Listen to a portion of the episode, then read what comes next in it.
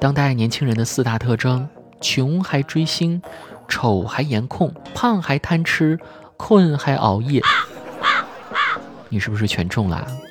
更可怕的是，也不再年轻了。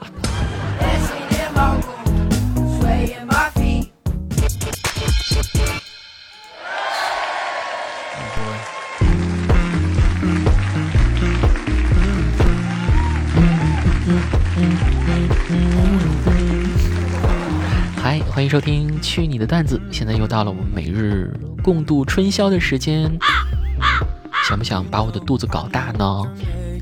那就带我去吃夜宵吧，记得带上你的核酸检测哦。话说，人类变胖的逻辑很奇怪啊！你跟他说吃宵夜不健康，他照吃；你跟他说吃麻辣火锅容易胖，他也还是吃了。但你跟他说吃减肥药的时候，他却告诉你怕有副作用。跟他说不然跑步呢，他又会告诉你跑步对膝盖不好。有没有什么既不用运动，又不用控制饮食，还能快速燃脂的方法呢？有啊，建议直接火化。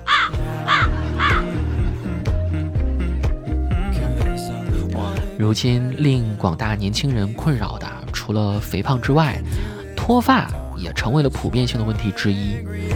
我就发现一个特别有意思的现象啊，你看，有的脱发患者，他们会把仅存的头发留长，然后烫卷儿，这样就看起来比较蓬松，以达到视觉上没有脱发的目的。然后呢，每天醒来第一件事，就是得把烫卷的头发小心翼翼地往没有头发的地方捋，仿佛像埋地雷一样。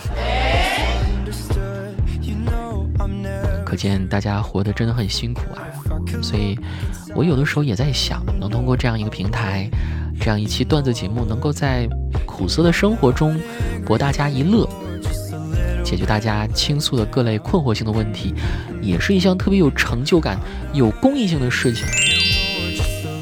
不过呢，后来我又慢慢发现，成年人的倾诉欲比较特殊，往往来得快，去得也快。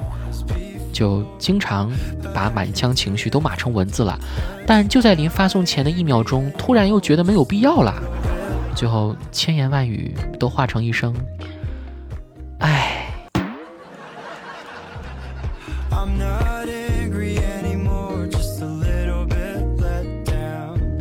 成年人的烦恼始于没钱，也终于没钱。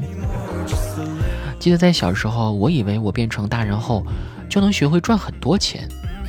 实际上，我变成大人后，学会了花很多钱。小时候总想，要是我能有一万块，我就要买什么什么什么什么。总之，想了半天也想不到怎么花。现在如果能有一万块钱，嗯，一万块能干嘛呀？昨天和朋友聚餐聊天。大家都很坦诚地表示，在以前还小的时候，都或多或少对好朋友产生过嫉妒之心，而现在到了一定年纪，再没什么嫉妒的动力了，满心只想着对方能早日暴富，然后包养我，呃，不是，收养自己。可是真实的情况是，长大后无论朋友富与穷，都与你无关，大家都各自过着自己的生活。最多有空一起吃个饭而已。昨天去野餐，还有一点特别尴尬的是，我刚把野餐布铺好，东西放上，一个老大爷就跑来问我：“小伙子，西红柿多少钱一斤啊？”我生生的把野餐变成了卖菜。事实证明，人们更容易同情那些长得好看的人。如果长得很一般，人们下意识就会觉得这个人应该很坚强。这大概就是以身相许和下辈子做牛做马也要报答你的区别吧。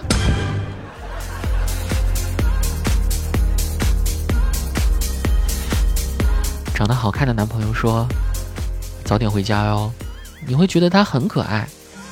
但长得一般的男朋友说，早点回家哟，你会抱怨，哎，真是服了，好不容易出来玩还催催催的，怎么不拿链子把我锁在家里呢？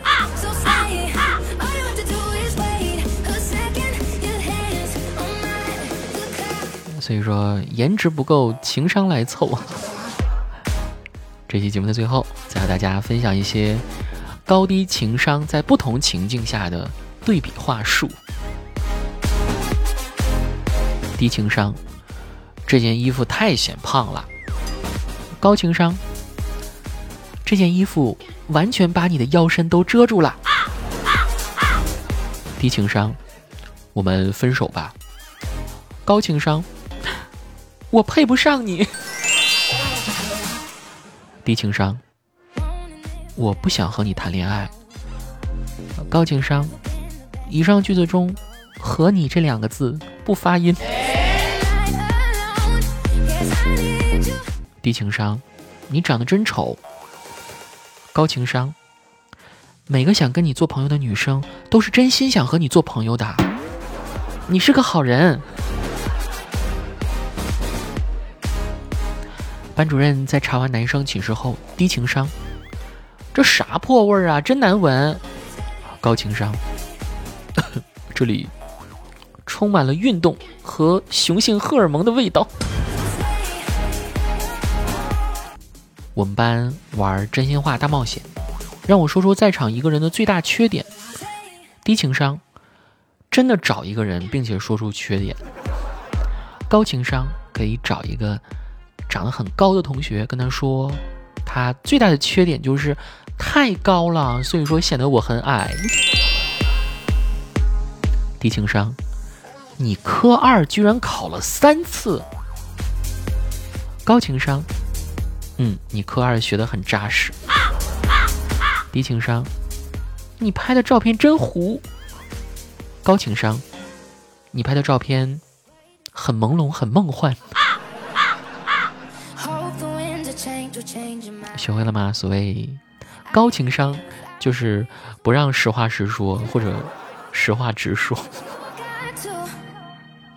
来关注一位朋友的留言。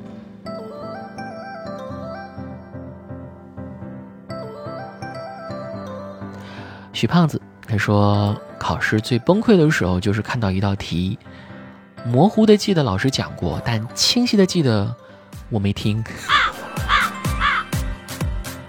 我觉得更形象的表述应该是，清晰的记得老师讲过，清晰的记得在试卷的哪个位置，也清晰的记得自己当时，反正考不到我就不听了的心态啊。还有在考场上，感觉越紧张，想起来的歌词就越多，信心满满的写下一个解字，然后就没有然后了。语文考试的古诗词填空，整首诗都背下来了，就空的那句忘了。我觉得最惨的就是自己认真做的选择题，可是对答案的时候才发现，还不如全选 C 对的多呢。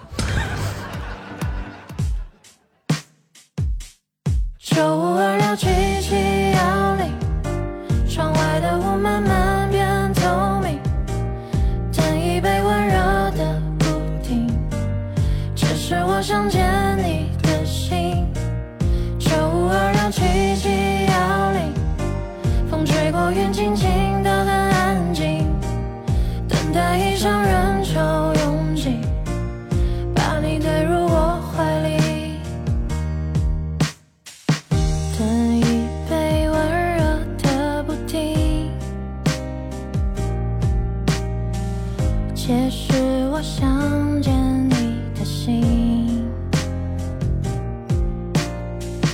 等一场人潮拥挤，把你深深推入我怀里，随你奔跑在一球四季的脚。